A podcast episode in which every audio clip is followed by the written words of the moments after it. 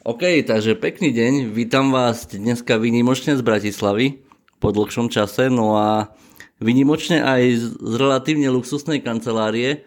Môj dnešný host bude Rudolf Kovač a Rudo, môžem ťa volať Rudo? Určite áno. Takže ahoj, vítaj. Ahoj, ahojte všetci. A dnešná téma bude o investičnom zlate, ale ja by som možno skúsil ešte zabrdnúť do tvojej histórie, že Viem, že predtým si robil niečo iné, tuším v farmaceutickom priemysle si pôsobil trošku. Áno. A že prečo prišla tá zmena, že zrazu si išiel do investičného zlata, respektíve tuším ešte tam bol nejaký prechodné obdobie, tam bolo, že nešiel si rovno z farmácie do investičného zlata, či? Milím Ja sa? upresním, bolo to, bolo to hneď od začiatku. Čiže áno, hneď od začiatku som začal podnikať e, s investičným zlatom, s ktorým už teda aktívne, profesionálne podnikám už 15 rokov to bude. A dôvod, prečo tá zmena u mňa nastala, prečo som sa vlastne rozhodol podnikať, vôbec teda podnikať, e, teda zmeniť tú, tú svoju rolu z tej polohy zamestnanca do, do polohy podnikateľa, bola práve v tom, že áno, predtým som pôsobil vo farmaceutickom priemysle, pracoval som pre tie najväčšie svetové farmaceutické koncerny, najskôr ako obchodník, potom ako, potom ako manažer, potom ako divizný riaditeľ. A takto som vlastne, takto som v mojej pracovnej kariére e, prešiel cez tri farmaceutické firmy. No a v tej poslednej firme som bol na pozícii, pozícii divizného riaditeľa a stalo sa to, že túto firmu kúpila, kúpila celosvetovo najväčšia farmaceutická spoločnosť. A tak záver bol ten, ktorý som aj čakal, že celé vedenie tej minulej firmy vyhodili, že tým pádom ja som spadol z toho vrchola niekde na dno. Ja som mal dve možnosti buď sa rozhodnúť, buď sa rozhodnúť e, pokračovať v tej mojej farmadráhe, čo inak po tej stránke finančnej bolo veľmi, veľmi lukratívne a veľmi zaujímavé, alebo sa rozhodnúť ísť tou cestou vlastnou, tou cestou práce na seba, tou cestou podnikateľskou. Tak ja som sa rozhodol ísť tou druhou cestou, cestou práce na seba a začal som podnikať profesionálne hneď od začiatku v oblasti investičného zlata, uh-huh. kde som začal ako radový obchodník, ako pešiak, ako sa hovorí Začal som v podstate úplne od piky a som začal v danom čase pracovať pre jednu švajčiarskú spoločnosť. Takže to je ako keby taký, taký krátky úvod. OK, super, ďakujem ti pekne.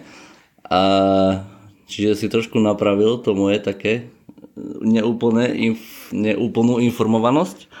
No a v podstate, jak som na teba čakal v tom lobby, alebo ako to nazvať, e, pred kanceláriami, čo máte, tak e, som sa trošku začítal aj do toho trendu a tam presne bol článok, že do čoho investovať v roku 2023 alebo akým spôsobom možno tie investičné stratégie prerozdeliť.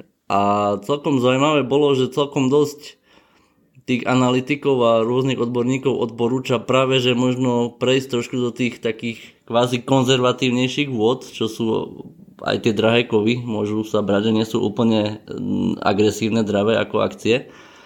Tak aký je tvoj možno nejaký názor, ako v podstate začiatkom roku 2023 by mohol človek na základe všetkých možných, či už ekonomicko, politicko, rôznych, uh, um, uh, jak to povedať, um, vlastne na základe tej ekonomicko-politickej situácie, akým spôsobom by mohol človek prerozdeľovať svoje nejaké investičné portfólio.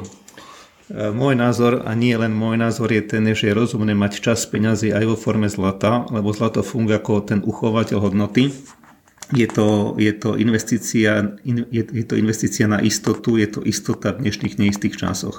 A to, čo každému hovorím, je to, že aby mal čas peniazy aj vo forme zlata, to znamená, že okrem tej vlastnej nehnuteľnosti, okrem tých e, peňazí v banke, ktoré všetci potrebujú mať aj aj v banke na to platenie účtov, platenie hypoték, ak teda má niekto hypotéku a podobne, okrem tých nejakých akcií, dlhopisov, niekto možno kryptomeny, rozumné, rozumné mať peniaze aj vo forme zlata, práve ako poistku. Zlato funguje ako dlhodobá poistka peňazí a je to, je to ochrana, ochrana pred krízou, je to vlastne ochrana, ochrana pred, je to dlhodobá ochrana pred infláciou. Takže jednoznačne e, v čase krízy je, je zlatý, zlatý, zlat, to sú zlaté časy pre zlato, lebo v danom čase, hlavne teda v čase krízy cena zlata v čase, v čase teda výrazne, výrazne rastie, takže funguje to hlavne ako ochrana. Čiže každému, kto ešte zlato, fyzické zlato nemá, určite odporúča mať peniaze aj v, tej, aj v, tejto, aj v tomto type komodity, ako je zlato. Uh-huh. A ešte neviem, či som postrehol na začiatku, že ako dlho už sa venuješ tomuto? 15 mm, rokov. 15 rokov, čiže už máš čo to uh, odžité, aj naučené, aj v praxi, aj teoreticky, čiže verím tomu, že aj pre poslucháčov je to niečo hodnotné, trošku možno iný štýl podcastu ako predošlé časti, ktoré boli tak viac menej možno aj trošku bláznivejšie, ale občas treba byť aj seriózny.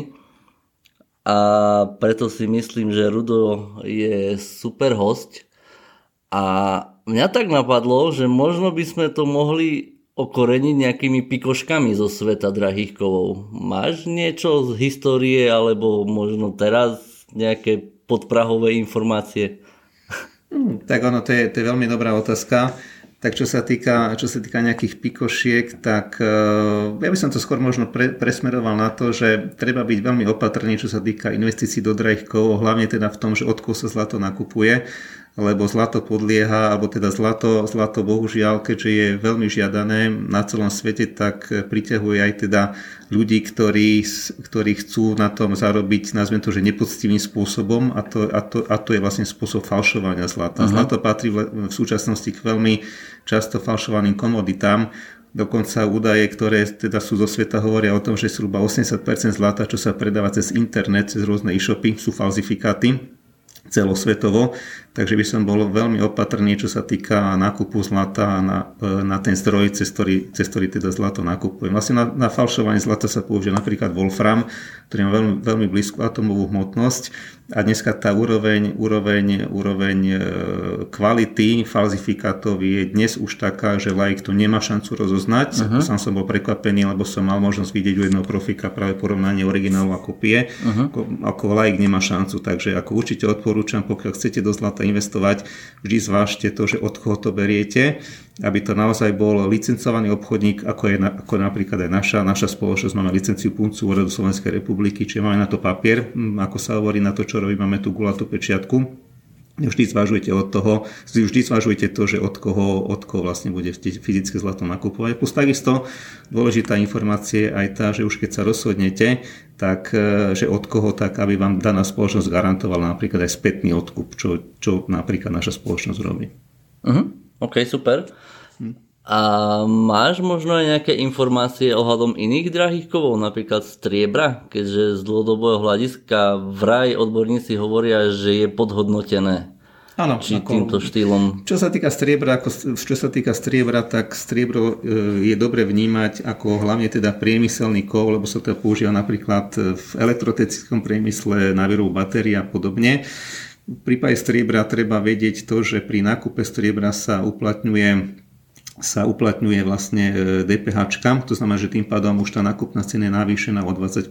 Uh-huh. Treba zároveň rátať aj s tým, že striebro je z pohľadu bankového systému vnímané ako, ako priemyselný kov, nie ako platidlo. Investičné zlato nakupujú napríklad aj centrálne banky ako, ako formu platidla. To znamená, že e, také všeobecné odporúčanie, čo sa týka investovania do drahých sú také, že má zhruba tých 80% drahých kovov zlatia, tých 20% v striebre Treba rátať s tým, že, že tá volatilita, či tie pohyby, pohyby a výkyvy kurzu na striebre sú výrazne vyššie ako v prípade zlata.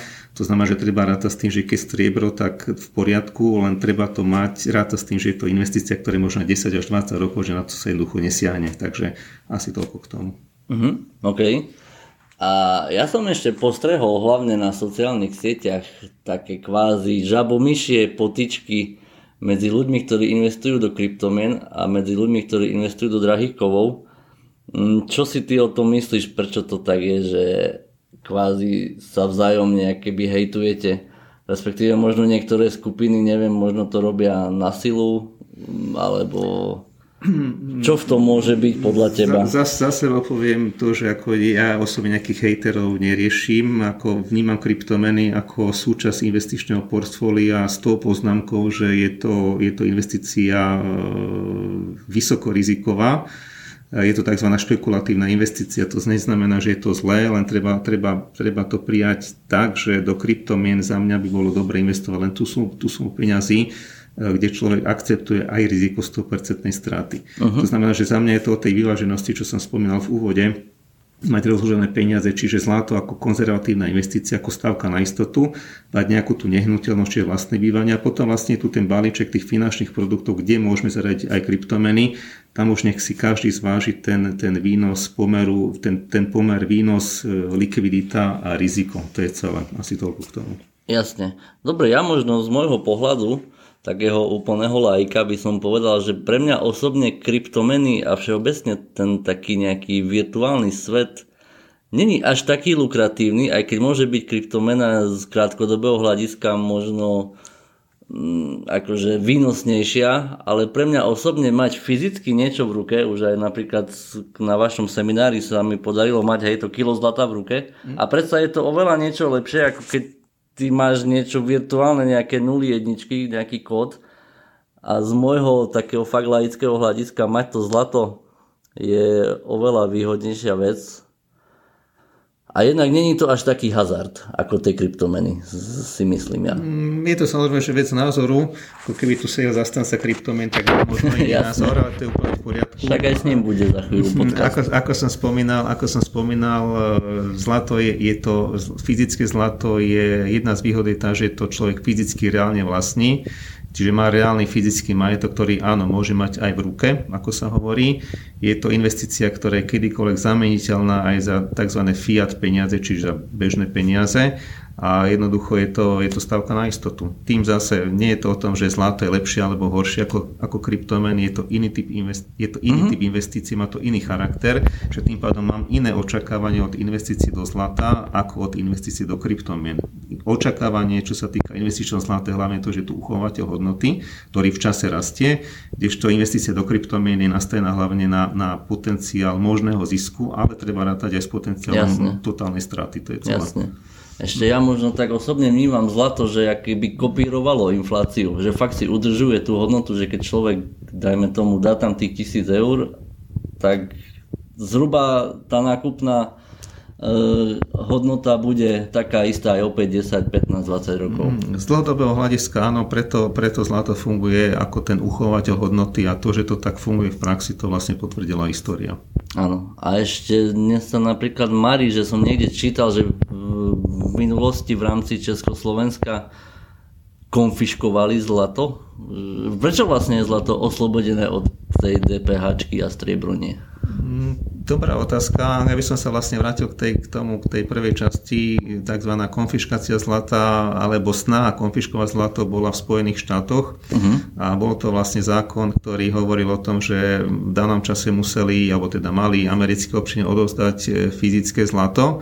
E, samozrejme ten zákon skončil absolútnym, to naplnenie zákona skončilo absolútnym fiaskom, lebo nikto to, nikto to neriešil a nikto to jednoducho neurobil, čo je pochopiteľné. Uh-huh. Takže ako takéto snahy vyšli absolútne na zmar. Čo sa týka toho, že prečo je napríklad zlato oslobodené od dane zo zisku, čo je tiež dôležitá informácia, alebo dane z výnosu mm, a neplatí sa DPH, no tak na to je jednoduchá, jednoduchá mm, laická e, odpoveď a síce taká, že kto tvorí zákony. No zákony tvoria politici. Položte si sami otázku, že či politici robia zákony pre ľudí alebo primárne pre seba. Uh-huh. Na toto si odpovedzte. A ďalšia otázka je tá, na ktorú si tiež môžete odpovedať, že, či, že čo si myslíte, že, že či politici investujú peniaze aj do zlata. To, je, to sú odpovede. OK. že také e, mm, e, trošku na zamyslenie. Áno. A... A plus navyše dôležitá vec je aj tá, že sú zlaté anonymné.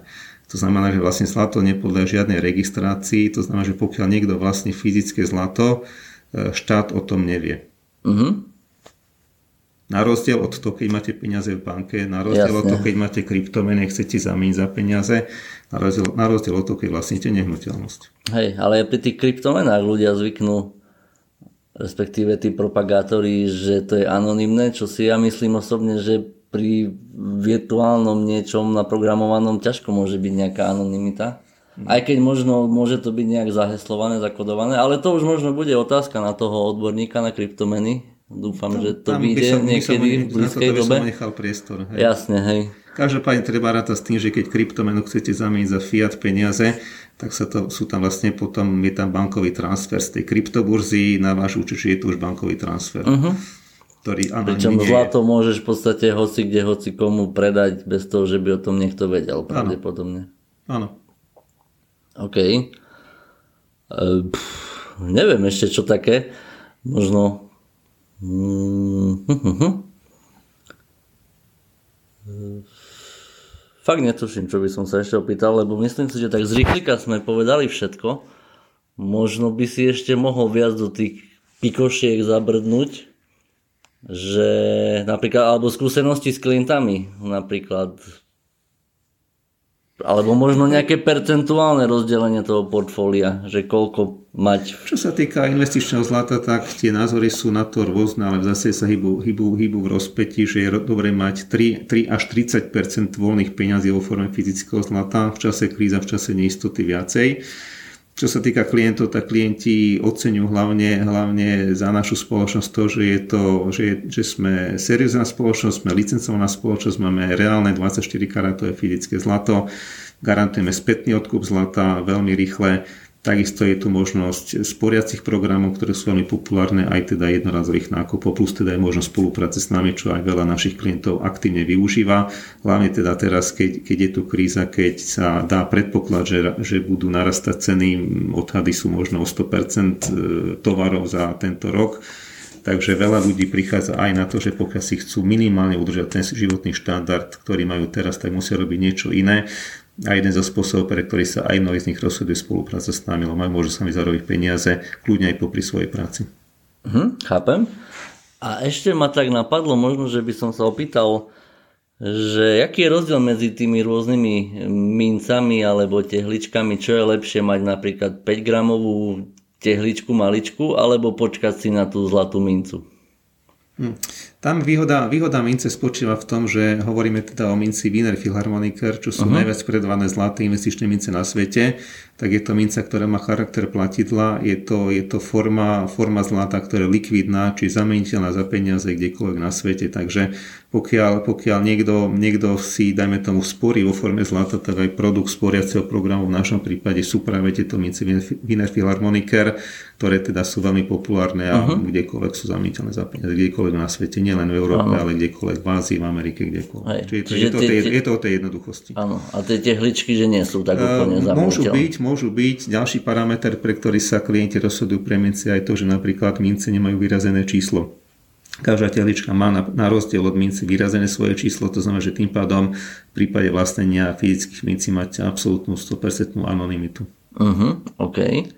A ešte rozdiel možno medzi tým, že tá Wiener Philharmonie je rakúska, tuším. Je, ako, je to produkt rakúskej A sú aj rôzne nejaké austrálske a neviem, sú aj, aké, aký je tam nejaký rozdiel? Môže tam byť rozdiel, rozdiel v obsahu zlata, napríklad American Eagle ten má nižší, nižší objem, tam nižší, nižšie percento, percento zlata ako Wiener Philharmoniker Rozdiel je v tom, že Philharmoniker je to napríklad jediná, jediná investičná minca, ktorá má aj charakter platidla, ktoré uh-huh. tie ostatné nemajú. To, že to má charakter platidla je dôležitá, dôležitý fakt preto, aj tá právna ochrana takýchto mincí je taká v prípade falšovania ako v prípade platidiel. Ako záver to je ten, že tieto mince sú minimálne alebo prakticky vôbec nie sú falšované a ten dôvod je ten, že pokiaľ, pokiaľ by niekto falšoval filharmonikery, tak má tam rovnakú trestnú sázbu, ako keď falšoval povedzme 100 eurové bankovky, či je dosť mm-hmm. vysoká trestná sázba. Kdežto keď falšuje povedzme tehličky zlata, tak je to falšovanie tovaru, je tá trestná sázba výraznejšia. Mm-hmm. OK, takže ďalšia taká pikoška možno z tohto sveta.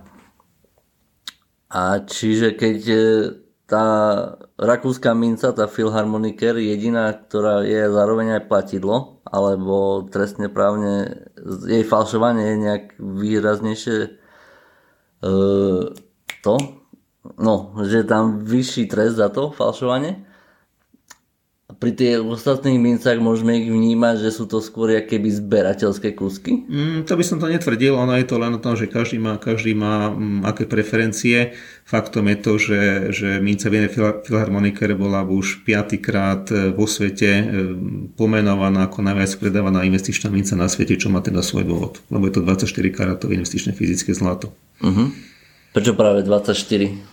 No alebo 24 karatové, 24, kara, 24 karatové je najviac, najväčšia možná karatová čistota, nazvime tak, ktorá je u investičného zlata. Uh-huh.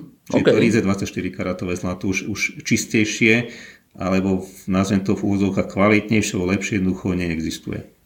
Áno, a možno takou špekuláciou to ukončíme, že 24 hodín má deň, tak kupujte 24 karatové investičné mince. Mm, áno, áno, Je tam možno taký súvis medzi tým nejaký. Čiže ja ďakujem tebe za toto také fakt z rýchlika nejaké vyspovedanie a odpoveď na otázky. Ďakujem, Čeli a verím, že sa ešte v budúcnosti vidíme. Možno keď budú mať poslucháči nejaké otázky, ktoré kľudne môžu napísať buď mne na Messenger, alebo vlastne nejakým spôsobom pri tých príbehoch alebo príspevkoch tak verím, že znova radi odpovieš, mm. že rád odpovieš na ne. Veľmi rád, ak by to niekoho zaujímalo, tak mi kľudne môžeme aj za, môže aj zavolať. Jasne, moje, ja viem dať číslo, keď tak na teba. dať číslo, presne tak. Hej. Prípadne si ťa nájdu na Instagrame ako špecialista na zlato? Mm, je to, stránka je Rudolf Kovac, specialista Aha, na zlato, áno, tá pôvodná okay. bola hacknutá. Jaj, super. no dobre, okay. takže pekný deň. Pekný deň vám. A majte sa.